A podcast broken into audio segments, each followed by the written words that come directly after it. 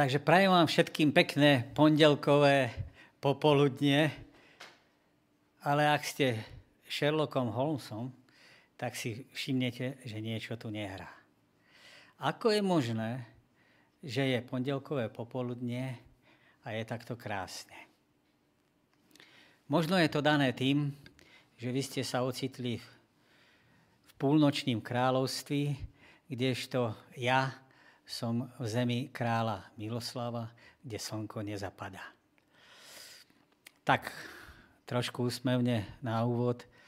Je to z toho dôvodu, že som túto prednášku nahral dopredu, takže nedá sa povedať, že sa prihováram vám priamo, ale nevadí. Není dôležité, kedy to bolo natočené a dôležité je, čím nás táto prednáška prevedie.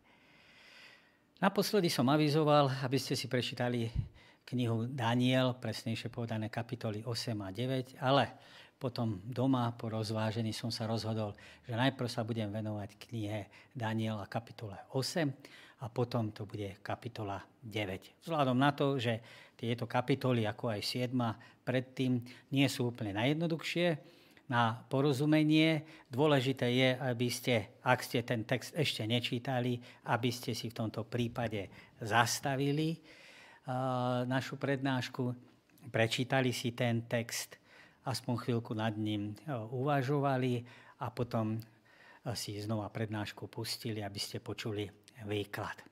Takže dovolte, aby som vás privítal pri kapitole číslo 8 z prorockej knihy Daniel. Samotnú štruktúru vidíte zobrazenú, že štruktúra 8. kapitoly je jednoduchá. Videnie, potom je, čo Daniel videl, e, verš 3 až 12, čo Daniel počul, verš 13, 14 a potom je výklad videnia od veršov 15 až 27. Sme v 6. storočí, konkrétne niekde v roku 548 lomeno 547 pred Kristom, kedy Daniel dostáva videnie. Videnie, ktoré na ňo pôsobí veľmi silným dojmom. Pán Boh mu totiž to ukazuje veľké dôležité rozmery a skutočnosti, ktoré sa týkajú sporu medzi Kristom a Antikristom, medzi pravdou a lžou, medzi Božím ľudom a medzi jeho nepriateľmi. Verš prvý ukazuje, že toto videnie je rozšírením videnia zo 7. kapitoly. 7. kapitola 7.25 končí takto. Tu sa skončí, končí správa mňa, Daniela, moje myšlienky veľmi znepokojili a moja tvár sa zmenila, alebo zmenila farbu, ale vec som vo svojej mysli zachoval. Daniel 8.1, tam je tá náväznosť. V treťom roku kráľovania kráľa Belšacara sa mne Danielovi dostalo zjavenia vo videní, a to po videní, ktoré som mal na začiatku. Povedali sme si druhá kapitola, 7. kapitola, 8. kapitola na seba nadvezujú. Druhá kapitola nám dala základný rámec, do ktorého 7., 8., 9., ale aj 10., 11 kapitola vkladajú postupné pázl, postupné kúsky, ktoré doplňajú plnší, symetrickejší, krásnejší, lepšie pochopiteľný obraz, čo Pán Boh pomocou týchto proroctiev chcel tebe a mne povedať do dnešných dní.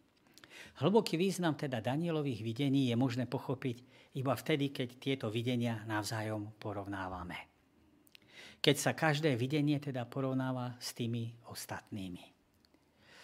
Tým autor vlastne chce naznačiť alebo chce ukázať, že je tu súvislosť medzi obidvoma dejovými líniami, medzi obsahmi 7. a 8. kapitole. Obidve videnia totiž to majú spoločné základné témy, alebo niekoľko základných tém spoločných. Zahrňajú obdobie, ktoré trvá až do konca dejín. Aj napriek tomu je však istý rozdiel.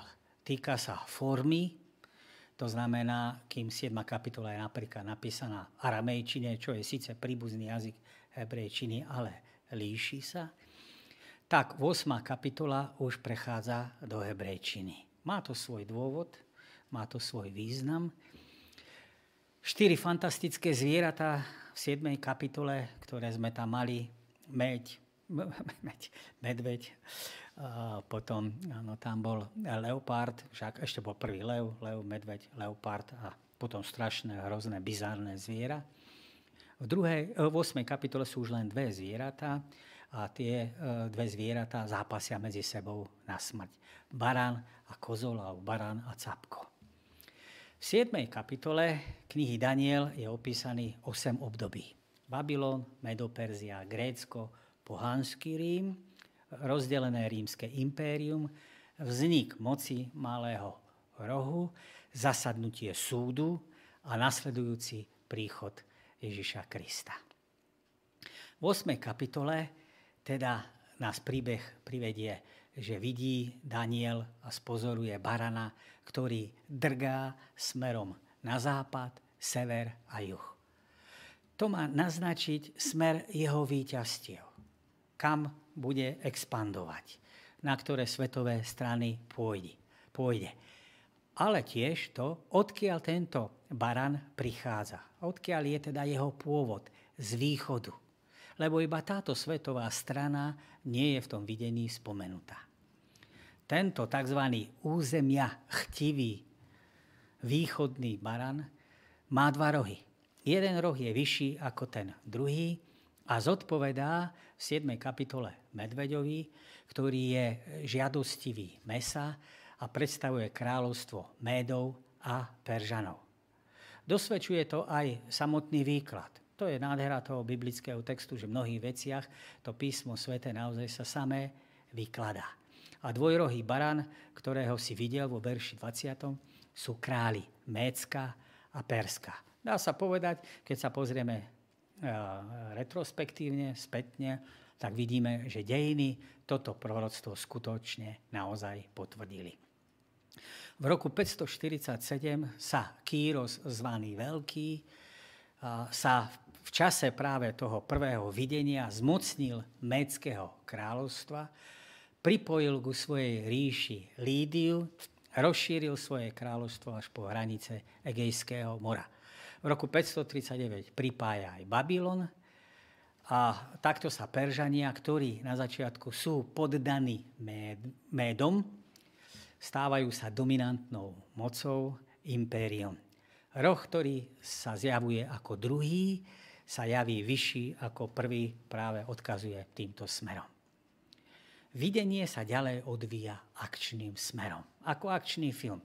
Na obzore sa zjaví kozol alebo cap, ktorý napáda barana, ktorý stojí na tom istom mieste, ako by chránil tú, tú, tú pozíciu, ten prístup. Úder, ktorý od toho kozla prichádza, alebo ktorý nasleduje, stáva sa pre samotného barana osudovým, zlomovým. Stráca svoje rohy a tým aj všetku svoju silu. Tento kozol, ktorý priletel, alebo sa prirútil, presnejšie povedané, v plnej rýchlosti, v plnej sile, zodpovedá tretiemu zvieraťu v 7. kapitole, leopardovi, ktorý bol tiež charakterizovaný rýchlosťou a štyrimi hlavami. Predstavuje grecké kráľovstvo, teda moc, ktorá prichádza zo západu, čo potvrdzuje aj samotný výklad zjavenia vo verši 21. Znova aj tu dejinné udalosti dávajú zapravdu tomu prorockému slovu. Výťazstvo Aleksandrových vojsk v roku 331 otvára cestu do Babylona a Šúšanu. Alexander sa stane teda do Perzie. Alexander sa stal pánom nesmierneho bohatstva. V tom Šúšane odhadom bolo striebro v hodnote 50 tisíc talentov, čo je 1,7 miliardy eur. Takto bola teda dobitá perská ríša, ktorú symbolizoval ten baran. Alexander sa stáva perským kráľom. Zvedavosť a ctižiavodosť ho znenú samozrejme ešte ďalej. Prekročí vysoké azijské vrchy, príde do Indie, zostúpi do údolia Indu, ale na vrchole slávy v jeho 33 rokoch ho zrazu postihla choroba a stáva sa obeťou vlastnej neviazanosti. Dejiny sa stávajú skutočnosťou alebo naplnili proroctvo až do posledného detailu. Keď zmocnil, veru 8, zlomený bol jeho veľký roh. Zaujímavá prúpovídka k tomu je z nebiblických prameňov, že keď e, Alexander Veľký prichádza do Jeruzalema, vychádza mu vtedajší veľkňaz Janaj naproti s týmto prorockým zvitkom, kde Izraeliti si to mohli dáv, dávnejšie alebo predtým pár desaťročí dopredu prečítať. 200 rokov to už vedeli dopredu že Medoperžania budú porazení gréckmi a grécky král ten prvý bude, tak mu bude ten, ktorý to porazí, ten, ktorý ten zvíťazí, on je prí, on príde, prečíta mu túto proroctvo. Ale ich chytro spočívala aj v tom, že mu neprečítali tú druhú časť proroctva, ktorá hovorí o tom, že v tej najväčšej síle skončí a že dokonca to proroctvo hovorí, že jeho potomok nebude dediť toto kráľovstvo. Naopak, toto kráľovstvo si rozdelili štyria satrapovia, alebo štyria vojvodcovia jeho. A, a ten syn, ktorý pochádzal z bedra toho Alexandra Veľkého, tak zomiera, je zavraždený. Štyria teda miestodržiteľia si podelili kráľovstvo podľa proroctva a písmo svete hovorí o štyroch značných rohoch alebo tiež štyroch vetroch nebies. Od 9. verša nám do nášho príbehu vstupuje starý, dobrý, známy. A tým je Malý roh zo 7. kapitoly. Vzhľadom na to, že sme si povedali, že obidve kapitoly sú vzájomne prepojené, že na seba nadvezujú a teda sa de facto doplňajú. Ako som povedal, druhá kapitola dala základný rámec, 7. kapitola doplní poznanie o súde a malom rohu 8. kapitola nám ukáže, že zápas tohto malého rohu sa rozšíri proti nebeskej svetiny, ktorá bude očistená. Dá sa povedať, že najprv teda čitateľ má možnosť vidieť zápas, ktorý sa odohráva na horizontálnej rovine, pozemská rovina. A tento zápas zrazu v tom videní sa prenesie do vertikálnej roviny.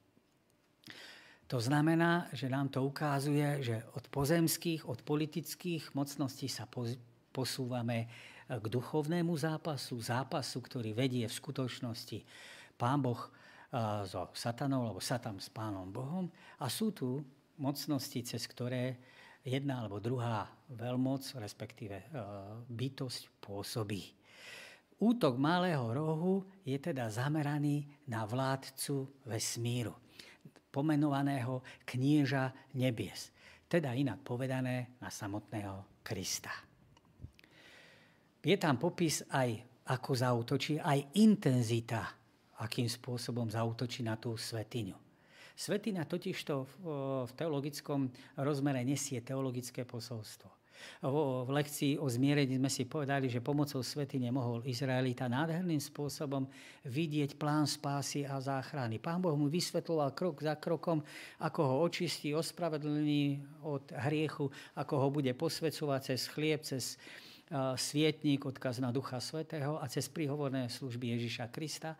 A v záverečnej tej časti svetine, alebo kde bolo desatoro, pán Boh ukazoval, že príde čas, kedy sa so zlom vysporiada a porazí satana a porazí všetko zlo, aj tých, ktorí stoja na strane hriechu.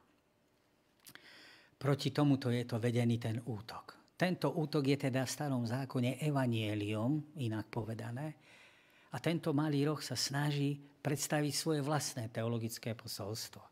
Útok, ako som spomenul, je vedený prudko. Je tam použité slovičko šalak. A šalak znamená, ako keď niečo prudko hodíte kameň vrhnutý do vody, prudkým spôsobom rozvíri hladinu. Pomocou tohto slovesa chce Pán Boh ukázať intenzitu toho útoku, ktorý je vedený malým rohom voči svetine. Voči svetine. Oproti. Tak ako v 7. kapitole aj táto e, moc je predstavená ako malý roh. Pomenovania sú rovné, e, rovnaké. Tak ako v 7. kapitole aj pre túto moc je príznačná arogancia a inteligencia. V obidvoch kapitolách si môžeme všimnúť, že ten malý roh si privlastňuje Božiu moc. Podobne áno, je teda je to zámerne odkaz na babylonskú väžu, aj on sa dvíha k nebesia. Príbuznosť týchto dvoch udalostí je odhalená pomocou jazyka, ktorý to naznačuje. Kľúčové slovo gádal, vyvýšiť, zmohutnieť sa trikrát opakuje vo veršoch 10, 11 a 25. Charakterizuje zároveň aj tu ten rast tej babylonskej ríši, ktorý sa chcel tomu Pánu Bohu, obrazne povedané, pozrieť na prsty, vstúpiť do jeho sféry, dokonca ho nahradiť. Tento druh uzurpácie voči Bohu sa prejavuje dvoma spôsobmi.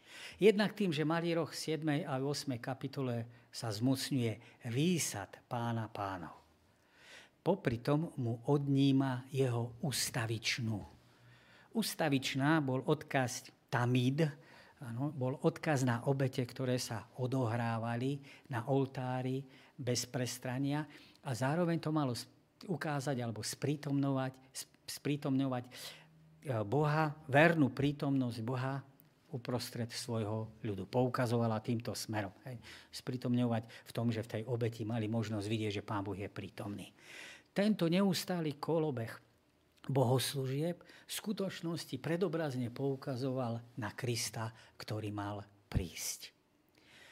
Naproti tomu v tej 8. kapitole kniha Daniel predpovedá vznik nábožensko-politického systému, ktorý bol naznačený v druhej kapitole železo a hlina, áno, v 7. kapitole roh, áno, ktorý predstavuje zároveň politickú rozmer, ako boli tie 10 rohov, ktoré ukazovali na 10 kráľov, roh, ktorý mal oči a ústa, čiže to je ako, ako železo a hlina, politika a náboženstvo. Tak aj 8. kapitola ukazuje, že tento nábožensko-politický systém si v skutočnosti privlastňuje Božiu autoritu. Ustanovuje dokonca ten zápas, je teda vedený na teologickej rovine, na teologickej platforme. Ustanovuje vlastný systém bohoslužobných obetí a praktík, ktorý nevzniká z písma svätého, ale z tradície. Nahrádza jasnú zväz Božieho posolstva, nahrádza vlastným spôsobom ospravedlenia alebo očistenia spásy vnútorná pravá zbožnosť bude nahradzovaná náboženskými obradmi ako vonkajší systém. Čo sa týka toho malého rohu, Biblia nás o tom uistuje v 12. verši. Vojsko bolo odbojne postavené proti ústavičnej obeti. Zvrhlo pravdu na zem a robilo, a čo robilo, to sa mu darilo. Pravda o tom, kde je Ježiš a čo robí, bola postupom času vytlačená. List Židom nám pripomínal, že Ježiš vstúpil do nebeskej svetiny. Neskôr v stredoveku táto pravda bola vytlačená, nahradená svetským systémom alebo náboženských, alebo systémom náboženských povinností a činností. Namiesto toho, aby bola upriame pozornosť na samotného Krista ako jediného prostredníka medzi Bohom a človekom, tento systém bol nahradený človekom. Tradícia nahradila zväz Božieho slova. Pravda Božia, skutočnosť teda prihovornej služby Ježiša Krista vo Svetini mala byť obrátená a mala sa zamerať teda na ten systém bohoslúžieb. Týmto, tým, že sa malý roh zmocňuje ústavičné obete, istej náboženskej skúsenosti nahrádza teda náboženskú túto skúsenosť určitým slova význame. To znamená, že tu máme dve teologické, dva teologické postoje, dva náboženské systémy pravý a nepravý. Na druhej strane v oboch kapitulách je predstavený malý roh, ktorý opovrhuje pravdou. A pravda sa povie v hebrejčine emet. Hodil túto pravdu na zem. Slovo emet, je, ktoré sa prekladá ako pravda, je synonymom zákona. V hebrejčine je chápaná, chápaná pravda, alebo pojem je chápaný pravda ako konkrétny akt poslušnosti voči Pánu Bohu. Nemá nič spoločné s tým našim filozofickým abstraktným uvažovaním a poňatím pravdy. Vždy je to spojené, pravda je spojená s poslušnosťou. A v hebrejčine je všetko pravdivé to, čo súvisí s Božím zákonom. alebo so zákonom ako takým. Židovskí vykladači Ibn Ezra alebo Raši tento verš po prečítaní vyložili takto. Malý roh zruší zákon, Tóru, prvých 5 kníh Mojžišových a zachovávanie prikázaní. My sme si v 7. kapitole povedali a ukázali ano, pomocou určitého výrazu, že siahne na samotné desatoro, kde prevedie zmenu. Tak ako v 7. kapitole, aj v 8. táto moc prenasleduje svetých. Tak tomu je teda aj v predchádzajúcich kapitolách, kde sa malý roh objavuje po kráľovstvoch alebo po zvieratách. Aj tu predstavuje posledné obdobie završenie dejín. Je to teda jediná moc, podobne ako v 7. kapitole, ktorá pretrvá až do konca. Nie je teda pochyb, že malý roh z 8. kapitoly a malý roh zo 7. predstavujú tú istú mocnosť a tú istú moc. Namiesto pravidelného cyklu štyroch kráľovstiev, druhá kapitola, štyroch e, kráľovstiev alebo štyroch zvierat v 7. kapitole sa naše videnie v 8. kapitole zúži na dve kráľovstva. Celkom nečakane teda zo štyroch kráľovstiev sú vyzdvihnuté akoby tie dva menej cené, menej dôležité, menej významné. Kráľovstvo Medov a Peržanov a Grécko. Prvé a štvrté kapitole, e, prvé a štvrté kráľovstvo je tentokrát vynechané. Daniel to síce považuje v tých kapitolách pred, za dôležitejšie, ale tentokrát je to vynechané. Zaujímavé je, že namiesto bizárnych alebo, alebo divých, znetvorených zvierat, ktoré predtým predstavovali pohánske kráľovstva, zrazu vidí tie isté kráľovstva pohánske predstavené pomocou čistých zvierat. Čisté zvieratá v biblickom chápaní boli tie, ktoré sa mohli podľa izraelského zákonníka alebo podľa Božieho slova jesť, konzumovať. A zároveň sa používali na obed. Na obetu. Baran a kozol v tomto predstavení, capko alebo baran sú týmito zvieratami. Toto niekoľkonásobné porušenie zaužívaných pravidiel je úmyselné. Daniel sa vracia k týmto dvom kráľovstvám, druhému a tretiemu, práve akoby zdanlivo pre ich relatívnu bezvýznamnosť.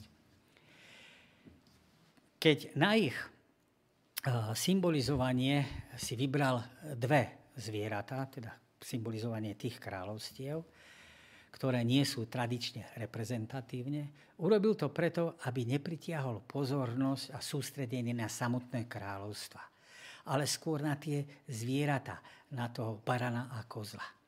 Keď má človek možnosť si čítať v pôvodnom jazyku 8. kapitolu, ale pozorný čitateľ to samozrejme objaví aj v tom slovenskom preklade, tak niektorí vykladači hovoria o tom, že 8. kapitola má tzv. svetiňový jazyk. Svetiňový jazyk je, znamená, že sa tam narába s pojmami, a so zvieratami, vystupujú tam ľudia, ako je veľkňaz, je tam svetiňa, sú tam tieto zvieratá, capko a, a barán a systém očisťovania, ospravedlňovania svetine. To znamená, ten svetiňový jazyk odkazuje na to, že pozornosť čítateľa sa nemá teda sústreďovať na kráľovstva, ale na to, čo, sa, čo súvisí a čo sa bude odohrávať vo vzťahu k svetini. A baran a kozol boli e, typické a zaujímavé v tom, že toto pripomenutie je zámerné. Prichádza totižto v čase najvyššieho židovského sviatku, ktorým je deň zmierenia Jom Kippur. Počas tohto sviatku, na rozdiel od iných židovských slávností, boli barán a kozol výnimočne považovaní za zvláštne obete zhromaždenia. Pre tých, ktorých si to chcete pozrieť, naštudovať, Levitikus alebo 3. kniha Mojžišova, 16. kapitola. Odkazujú totiž to k sviatku, ktorý završoval celé všetky tie ten ceremoniálny e, systém všetkých tých sviatkov a obetí, ktorý ukazoval na to, že príde čas, kedy Pán Boh ukončí dejiny hriechu. Toto bohoslužobné teda pozadie sa ešte viac zvýrazňuje pri popise toho malého rohu, ktorého výčiny sa, stá, sa dotýkajú ústavičnej obete, hriechu, svetine. Je tu teda spomenuté aj ten najvyšší kňaz, najdôležitejšia postava, postava toho sviatku. Z tragického videnia o úspechu malého rohu na úkor Božieho ľudu proroctvo z videnia prechádza do počutia, čiže do sluchovej roviny. Daniel počuje hovoriť dve nebeské bytosti. Sú to zaujímavé bytosti a ja s pomocou slajdu som vám ukázal, o aké bytosti sa jedná. Keďže sme pohľadom vo Svetiny Svetých, tieto dve bytosti odkazujú na dvoch anielov, ktorí boli nad truhlou zmluvy. To znamená, že tento opis alebo toto videnie nám ukazuje, že sa rozprávajú tí anieli, ktorí sú nad truhlou zmluvy. Počuje teda rozprávať nebeskú bytosť, ktorá, ktorú nazval rovnakým menom Svetý. Káduš znamená svetý. Ano. E, rovnaké výrazové prostriedky, ktoré používa svetý, to je odkaz tiež na štvrtú kapitolu, kde tiež e, kráľ Nabuchodonozor, keď dostáva Daniel, keď dostáva videnia, ktoré je adresované kráľovi Nabuchodonozor, tak je tam tiež reč o svetom. Naznačujú teda, že prichádza rovnaký kontext, kontext súdu, čo sme sa bavili aj v 7. kapitole. Tentokrát je rozhodnutie z hora odpovedou na otázku, ktorú položil ten jeden z tých svetých. Dokedy áno, bude trvať to videnie o ústavičnej obeti, o tej postošiacej neprávosti dokedy budú vydané svetiňa i vojsko na pošliapanie.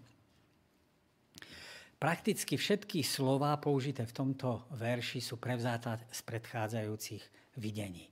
Videnie, verš prvý, ano, ustavične, ustavičná verš 11. 12. Neprávosť, verš 12. tiež.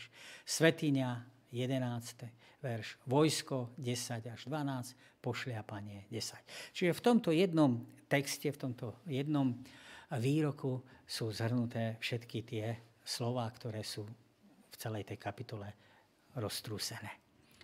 Týkajú sa vyčínania malého rohu.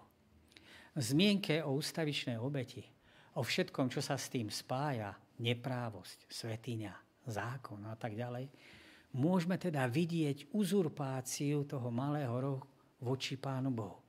Nahrádza ho. Antikrist sme si povedali, že ten, ktorý stojí na mieste Pána Boha. Zmienke o vojsku a o všetkom, čo s tým musí súvisieť, zvrhnúť, pošliapať, môžeme vytušiť narážku na prenasledovanie svetých. A otázka znie, dokedy to bude trvať. Pretože na konci tohto vzdychu sa očakáva oslobodenie. Je to výkrik očakávania.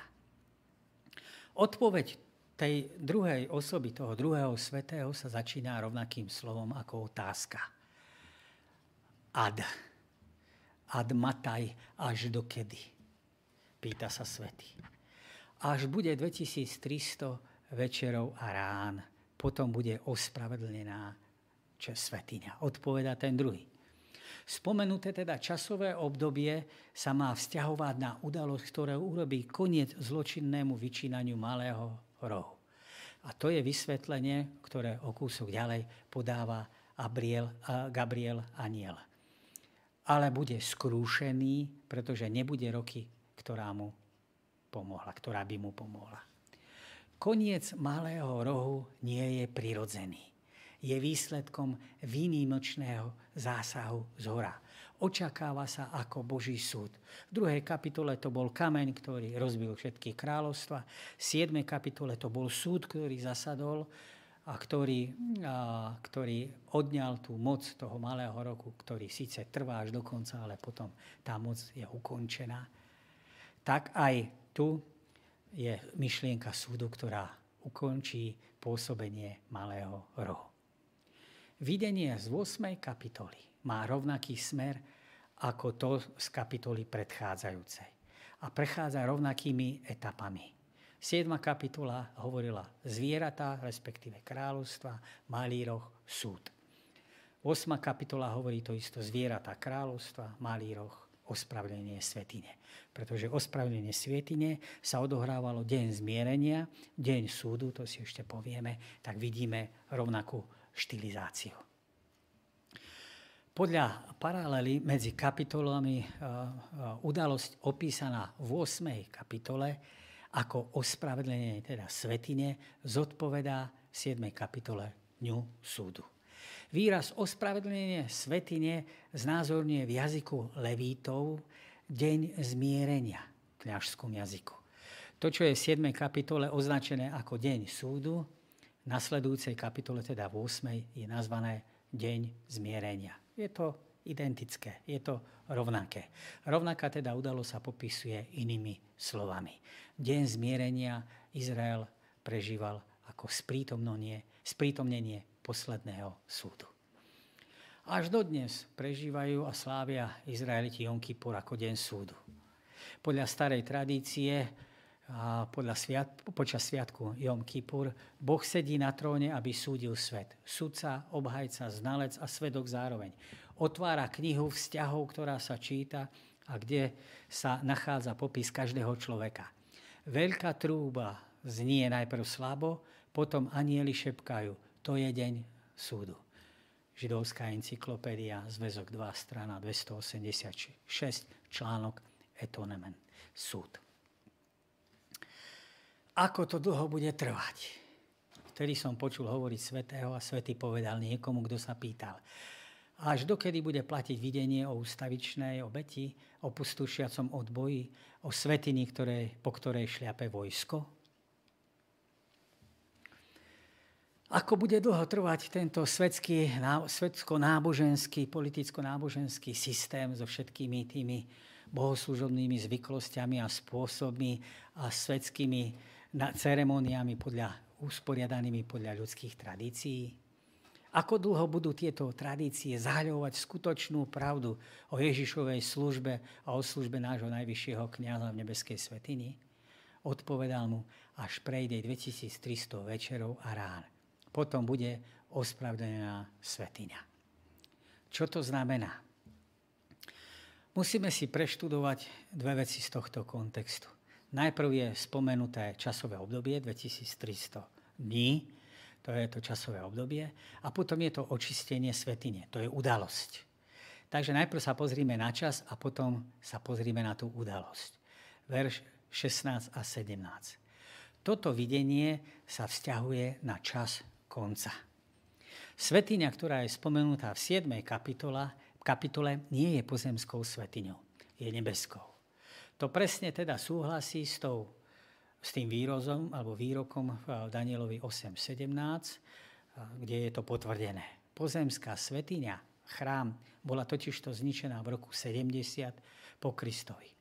A dá sa povedať, že v čase konca jediný chrám, jediná svetiňa, ktorá existuje, je tá nebeská svetiňa.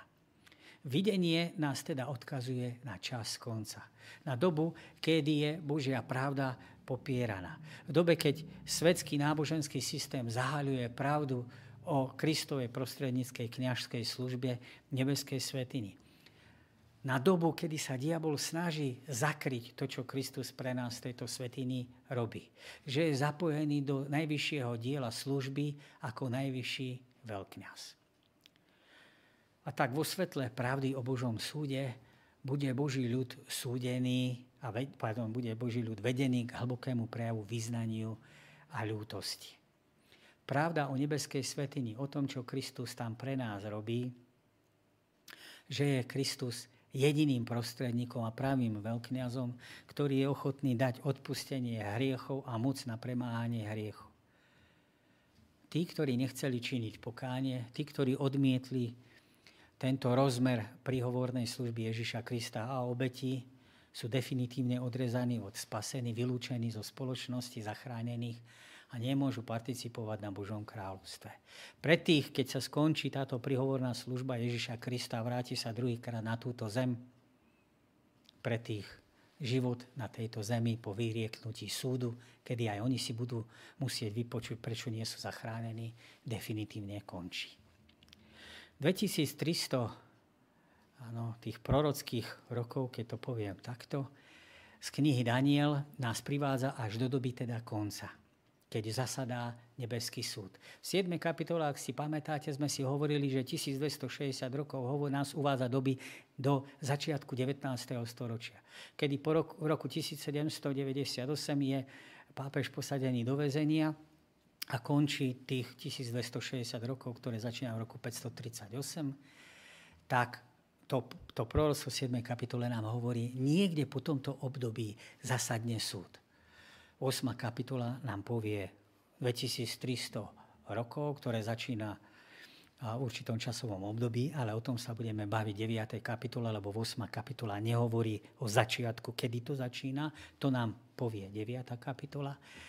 Tak táto 8. E, kapitola hovorí o 2300 rokoch, ktoré končia a hovoria o tom, že Ježišova služba v prvej časti svetiny sa ukončila a Ježiš prešiel do svetine svetých, kde pôsobí ako veľkňaz. Nastal Boží súd, súd zasadol, knihy sa otvorili, 7. kapitola nám to sprítomňuje, krásne nám to vykresluje a 8. kapitola poukáže, že sa to v určitom časovom období už stalo. Pretože sme si povedali, že Ježiš, keď sa vráti, vráti sa už s rozsudkom. Už je rozhodnuté. Keď prichádza na túto zem, už sú ľudia napravo a naľavo. Jedných povie, poďte, vojdite, druhých povie, druhým povie, nepoznám vás. Pán Boh teda vyzýva teba aj mňa, aby sme prežili s ním zvláštnu skúsenosť pokánia. Deň súdu pre Izraeli to znamenalo, že sa ľudia kajali, že prežívali hlbokú prítomnosť Božieho súdu, že si vyznávali hriechy navzájom, ako je vo vzťahu k Pánu Bohu. Pán Boh pozýva k tejto skúsenosti teba aj mňa, aby sme sa zmierili s Bohom, ako aj so svojimi blížnymi.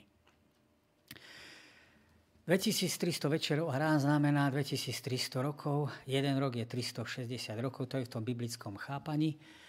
Áno, bola tam hm, v minulej prednáške jedna taká poznámka, kde sa pýtala, že nás v škole učili 365 rokov, čo je pravda, to je ten astronomický rok a v biblickom chápaní to bolo trošku inak. Oni ten zvyšný počet rokov, počet dní potom doplňali v jednom z tých mesiacov, aby sa doplynulo na tých 365, ale rátali bežne rok za 360 dní. Preto 360 dní, ano, tých 2300 večerov a rán znamenalo 2300 rokov. Aj to bol dôvod tých 360 dní, aj neskôr juliánsky a gregoriánsky kalendár, kedy juliánsky meškal, tak gregoriánsky áno, to vyrovnal a tak štvrtok jedného dňa bolo 4. a v piatok nebolo 5. ale 15. Čiže ten počet dní, ktorý chýbal práve takýmto počítaním, tam to chýbalo, tak to dorovnali. 2300 večerov a ráno znamená teda 2300 rokov. A ten prorocký princíp, či u Ezechiela, alebo u Možiša 4. kapitole 14. 4. 4. Možišovej 14. kapitole. Ezechiela 4. kapitole. Tu máme daný, určil som ti vždy jeden deň za rok. Tak ako sme si povedali, že 1260 rokov, 42 mesiacov a 3,5 roka v histórii, v dejinách neznamená absolútne nič, nikde sa to nedá zaradiť ale pasuje to do toho roku 538 a 1798. Aj týchto 2300 rokov, čo je 6 rokov, myslím aj 10 dní, ak si správne pamätám, taktiež v tej, tej uh, historickej súvislosti nejako nám nezapadá. Ale 2300 rokov nám ukáže v tom prorockom chápaní nádherný kontext, nádherný rozmer, nádherný zmysel, ktorý hovorí, že na konci týchto dní, na konci tohto časového obdobia Ježíš je ten, ktorý vstúpi do svetiny svetých a začne sa prihovárať v tej poslednej definitívnej fáze Kristovho zmierenia medzi Bohom a človekom. Zmierenie bolo vykonané na kríži, ale je nám sprostredkované teraz v nebeskej svetini. Kým je čas a kým sa Pán Boh za nás prihovára, Kristus za nás prihovára, dovtedy ty a ja sa môžeme zmieriť s Bohom a so svojimi blížnymi. Tento čas toto proroctvo nám ukazuje na to, že príde čas. My nevieme kedy. Okolnosti ukazujú, že to možno bližšie, ako si myslíme. Ale príde čas, kedy jeho služba, Kristova služba vo Svetini Svety bude ukončená a Kristus sa vráti. My nevieme, nebudeme vedieť čas, Ježiš sa vráti. Otázka je, či aj ja a ty sme na to pripravení. Čo znamenalo teda očisťovanie svetine? Pán Boh riekol Izraelitom 25. kapitole 2. Mojžišovej, aby postavili pozemskú svetiňu Mojžišovi. Hovorí Biblia teda o dvoch svetiňach, pozemskej a nebeskej. Pozemská je akoby zmenšenom meradle postavená podľa originálu. Pán Boh tam hovorí, urob to podľa vzoru, ktorý som ti ukázal. V pozemskej svetini, keď človek správnym spôsobom pozerá, tak vidí predobraz alebo odkaz na tú nebeskú svetiňu. Pozemská svojimi ustanoveniami skončila, ano, bola predobraznou službou na Ježiša Krista. Tá nebeská trvá stále, pretože Kristus stále v náš prospech sa prihovára. Každodenná služba, ktorá bola v pozemskej, pozemskej tej svetini, každý deň boli prinášané obete, tak bola teda rozdelená na dve časti, na tú každodennú a potom výročnú, ktorá sa odohrávala raz za rok. Prvá bola bohoslužba, ktorá zabezpečovala každodenné odpustenie hriechov a tá druhá sa týkala očisťovania svetine, pretože hriechy boli cez krv vnášané do svetine a potom do svetine svetých. Cez tú krv svetina bola ako symbolicky naplnená tými hriechmi a bolo ju treba očistiť. Keď teda človek niečo pochopí o tej pozemskej svetiny, tak lepšie pochopí o tom, čo sa odohráva v nebesiach. A potom aj ten čas eh, mu bude viac pasovať a bude tomu viac rozumieť, keď si uvedomí, že tá pozemská kopírovala svetiňa, kopírovala tú nebesku. Presné pokyny o, o pozemskej svetiny dá Mojžišovi sám Boh. Nech mi postavia svetiňu a budem bývať uprostred nich, ako som spomenul, hľad to urobí podľa vzoru, ktorý som ti ukázal na vrchu. Táto pozemska bola rozdelená na tri časti. To sme si hovorili v prednáške o zmierení, ale je to dôležité aj v našom kontexte si zopakovať. Na nádvorí bolo, bol oltár a umývadlo, keď hriešnik prišiel, zabil obeď, podrezal ju teda vlastnou rukou, položil ešte predtým ruky na hlavu toho zvieraťa a preniesol svoj hriech a samotné zviera položil na oltár. Oltár bol oltár predstavoval kríž, alebo teda krvou boli pomázané rohy oltára a obeď bola spálená, spalovaná obeď. Neskôr si kniaz umýval ruky a nohy v umývadle, čo je symbolika odkaz na krst a kým vošiel do tej prvej časti svetine. Do tejto prvej časti svetine mal prístup kňaz, ten, ktorý mal službu. To znamená v tom dni a v tom uh, služobnom období, ktoré mal, tak ten kňaz, ktorý vykonával obete a všetky tieto veci, mal možnosť vstúpiť do tejto svetine, do tohto chrámu. S týmto sa napríklad stretávame s otcom Jana Krstiteľa, Zachariášom, že ten tiež vstúpil a tam mal to videnie Samotná svetiňa teda potom bola rozdelená na dve časti, svetiňu a svetiňu svetých. V tej prvej svetini bol sedemramenný svietník, bol, boli chleby predloženia a bol ten oltár kadidlový. A vo svetini svety bola truhla zmluvy, kde sa, ktorá obsahovala desatoro prikázaný Boží zákon. Kňaz vzal krv obete, ktorú hriešnik zabil na nádvorí, pokropil ju pred oponou, teda keď vošiel do tej prvej časti svetiny, ktorá oddelovala svetinu od svetiny svetých. Naniesol túto krv predtým na rohy oltára a, a len vtedy, keď bola krv, keď bola pokropená tá opona, boli hriechu, boli hriešnikovi odpustené jeho hriechy. V liste Židov máme jasný odkaz týmto smerom. Bez vyliatia krvi nedeje sa odpustenia. Alebo bez vyliatia krvi nie je odpustenia. Krv bola frkaná na oponu, lebo za oponou bola truhla, ktorá obsahovala Boží zákon. Pri všetkých tých teda bohoslužbách vo svetiny bolo jasne zdôraznené, že odpustenie je možné len vtedy, ak je krv preliata na nádvorí, keď je potom kropená vo svetiny. Takže písmo svete to pripomína týmto výrokom. Bez vyliatia krvi nie odpustenia. A ten písateľ odkazuje jasným spôsobom do starého zákona. Lebo list Židom je učený a priori áno, hebrejskému spoločenstvu. Prejdime si teda pozemské služby v pozemskej svetini. Predstavme si, že niekto zrešil.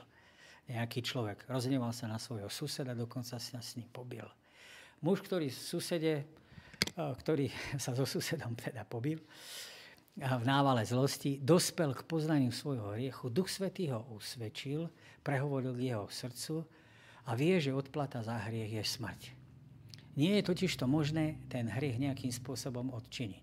Predstavte si, že vám niečo ukradnem a síce vám to v zápäti akoby vrátim, alebo teda vrátim, aj to dokonca oľutujem, ale keď s tým prídeme už na súd áno, a policia o tom vie, tak súd sa povie, áno, prepáčte pán Kučera, ale naplnil ste skutkovú podstatu zákona.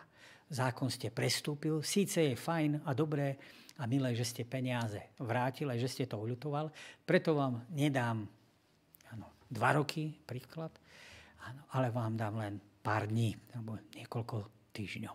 Ale princíp bol naplnený. Takže v tomto prípade princíp bol naplnený, hriešnik zrešil a Boží zákon ho odsudoval na smrť.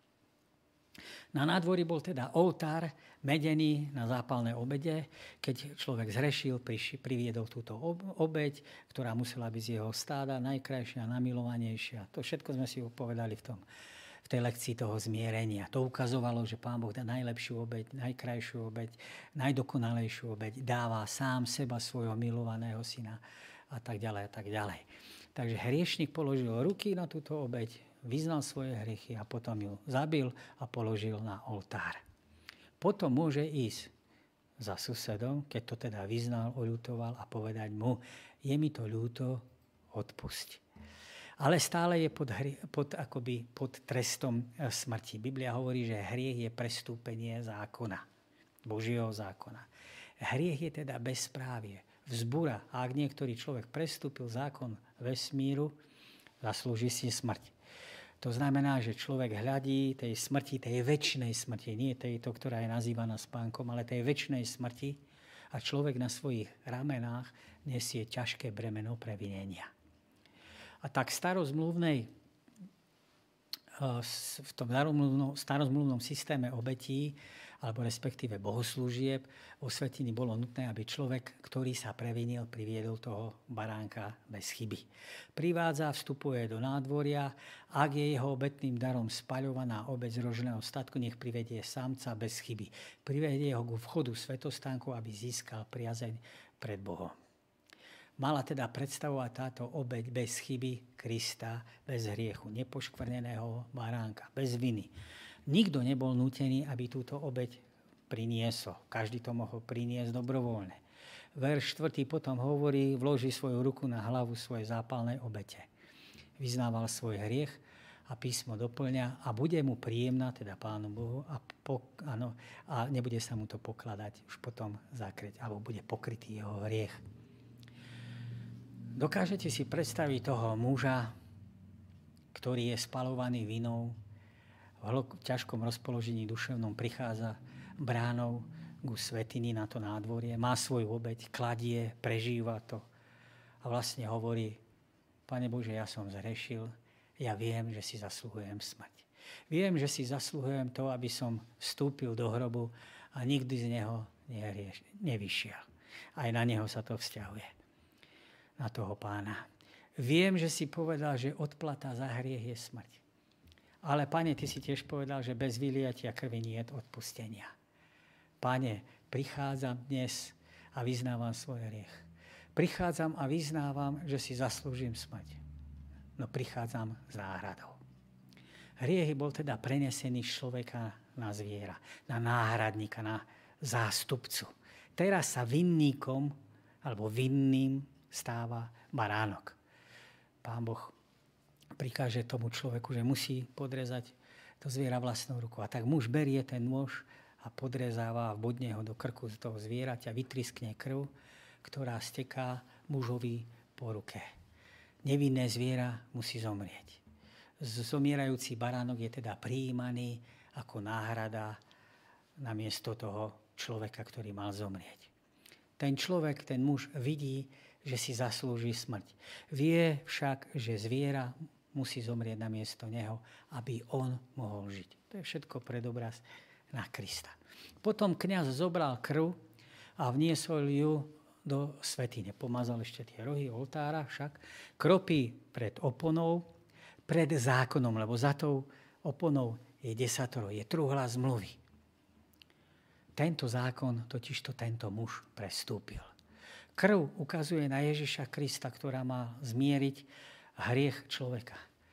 Hriech je prenesený z hriešníka na náhradníka a potom krvou je vnesený, vnesený do svetine. Muž odchádza s pokojom v srdci. Už na ňom nespočíva vina. Už sa necíti pod trestom hriechu a vina je odstránená. Symbolom pre nás je výrok, ktorý odkazoval na Krista, kde Ján Krstiteľ hovorí, hľa, baránok Boží, ktorý sníma hriechy tohto sveta. Ján Krstiteľ jasným spôsobom rozpoznáva, že ten baránok v tom predobraze v tých obetiach odkazuje na najhlavnejšieho, najväčšieho baránka.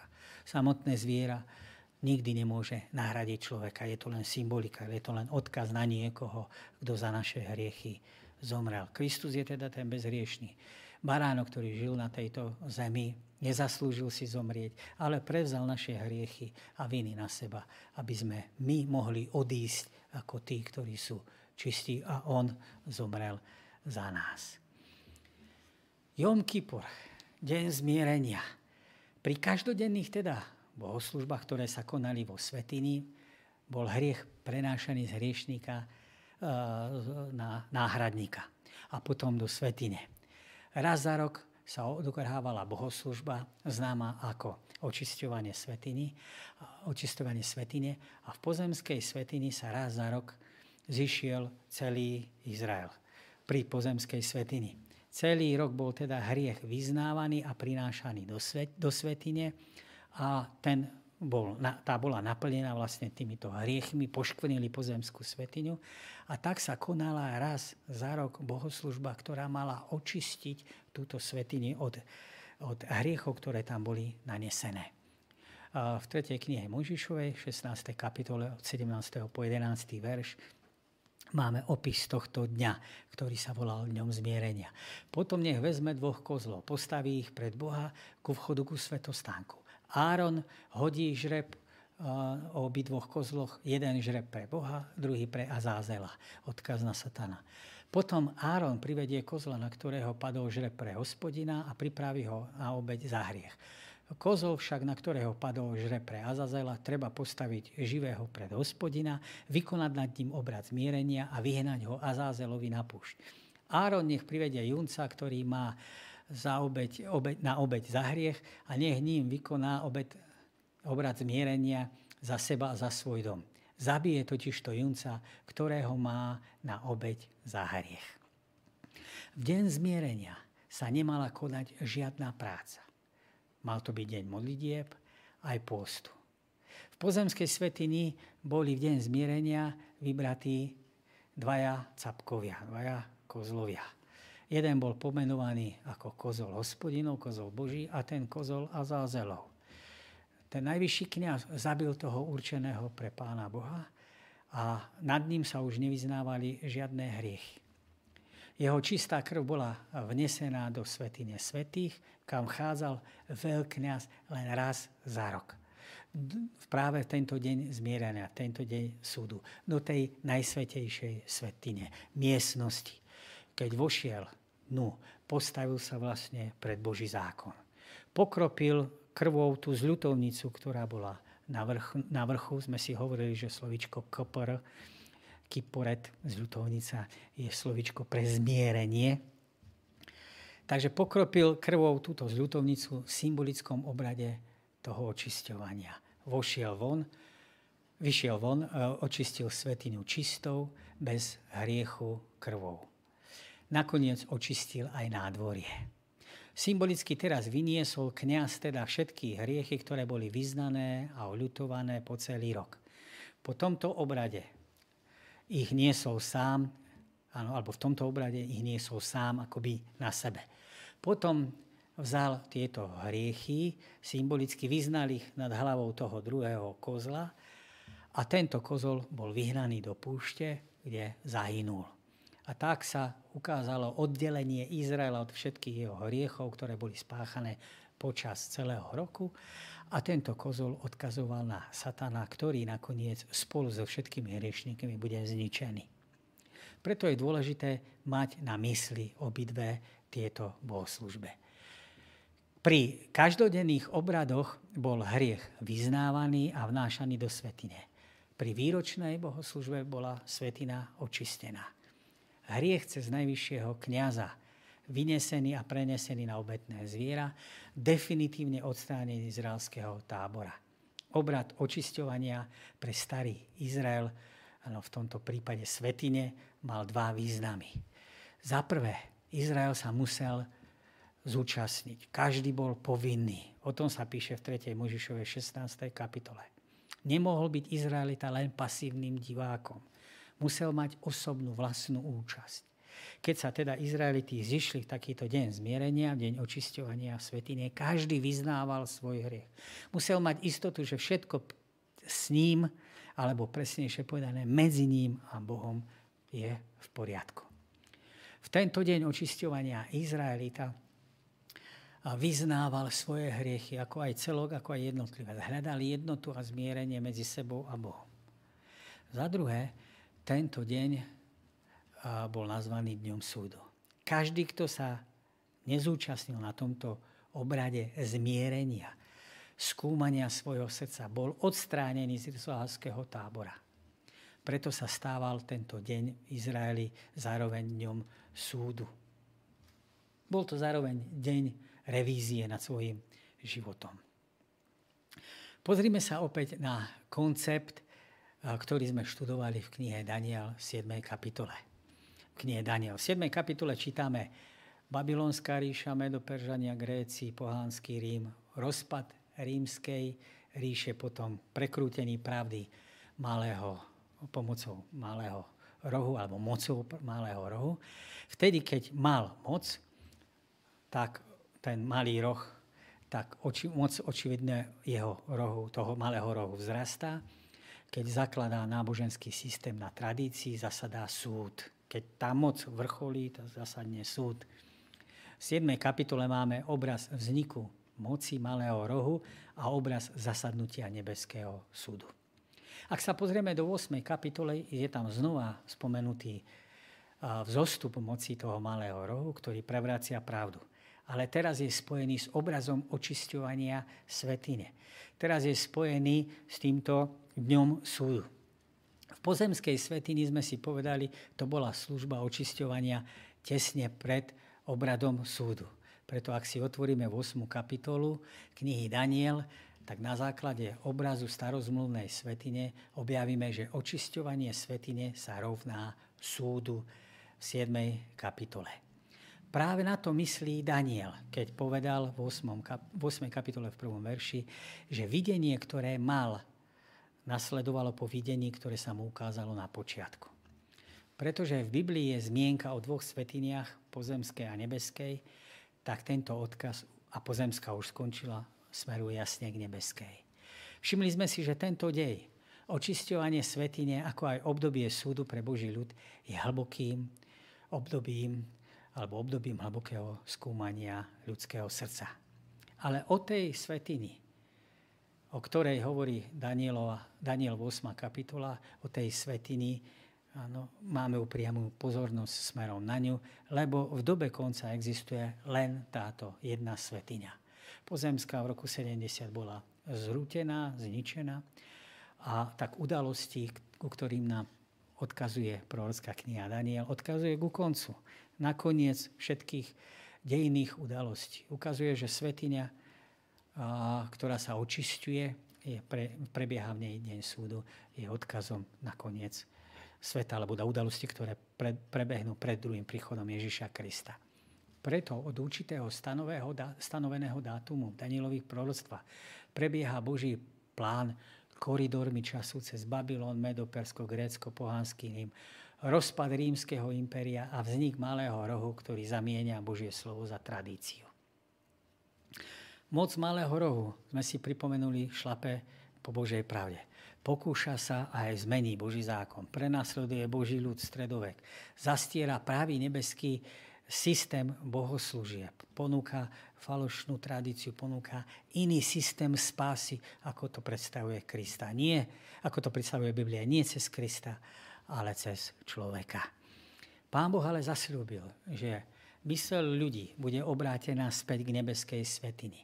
Na konci 2300 večerov a rán Boží ľud pochopí dôležitú udalosť. Reformácia nám ukázala a vyvýšila Ježiša Krista, Božie slovo, cez ktoré je jediné normou normans, alebo normou všetkých noriem, cez ktoré máme posudzovať akékoľvek učenie.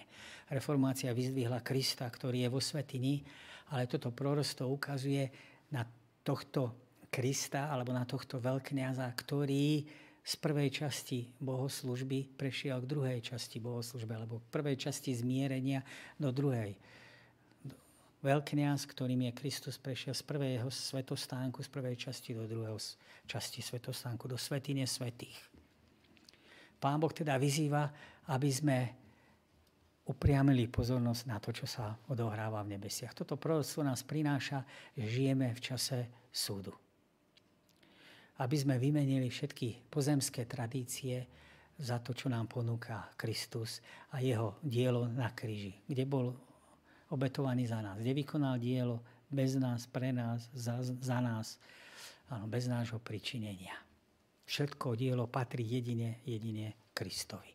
Vyzýva nás, aby sme teda pohľad upreli na Krista, ktorý slúži teraz nebeskej svetiny a že je v tej druhej fáze. Pretože keď toto dielo ukončí, vráti sa na zem. Žijeme, alebo upozorňuje nás to prosto, že títo ľudia, ktorí budú žiť v týchto záverečných udalostiach, budú žiť v zvláštnej, mimoriadnej a jedinečnej dobe ľudských dejín. Budú žiť v dobe súdu. V dobe, kedy sa veľkňaz snaží, alebo kedy sa veľkňaz bude ten sudca snažiť o dielo zmierenia, sprostredkuje ho a príde čas, kedy túto časť nebeskej svetine opustí, vloží zodpovednosť za všetky hriechy tohto sveta na diabla, zničí všetkých nespravodlivých alebo bezbožných a vyslobodí spravodlivých. Priatelia, sme v závere. Bolo to husté, to verím. Bolo toho veľa. Možno si to pustíte aj niekoľkokrát. Ale je to dôležité si to zopakovať. Niekoľkokrát si to pozrieť a uvedomiť si tie veci a súvislosti. Pozrieť do Božieho slova, kontrolovať, čo to ten už na tom videu rozpráva. Porovnávajte s písmom svety. Korešponduje to s Božím slovom. Porovnávajte, uvažujte, prijímajte pravdu podľa Božieho slova. Tá pravda vás vyslobodí a tou pravdou je Kristus. Nie je to niečo nové. Prenieslo nám, prinieslo nám to hĺbšie pochopenie niektorých vecí. Naša pozornosť v prvom rade nie je centrovaná na malíroch, ani na kráľovstva, ani na okolnosti, ktoré sa dejú okolo nás. Tie nám len ukazujú na to, že doba konca je tu a že druhý príchod Ježiša Krista je bližšie, ako si myslíme. To, na čo sa máme koncentrovať, je a priori náš vzťah k Pánu Bohu a náš vzťah našim blížným. Aby sme svojim životom, svojimi slovami, svojimi skutkami svedčili o tom, čo sa v nebesiach odohráva a v koho sme uverili. Teším sa o týždeň znova na vás. Prečítajte si z knihy Daniel 9. kapitolu, kde je nádherné proroctvo o Ježišovi Kristovi, ktorý zomrie na Golgotskom kríži. To si prečítajte, obzvlášť mám na mysli od toho 24. verša 9. kapitoly a spoločne sa budeme nad tým zamýšľať. Zároveň nám 9. kapitola poskytne začiatok pre počítanie jednak proroctva v 9. kapitole 490 rokov alebo 70 týždňov a tiež nám poskytne začiatok počítania pre 2300 večerov a rán alebo pre 2300 rokov, ale to až na budúce. Do počutia, dovidenia.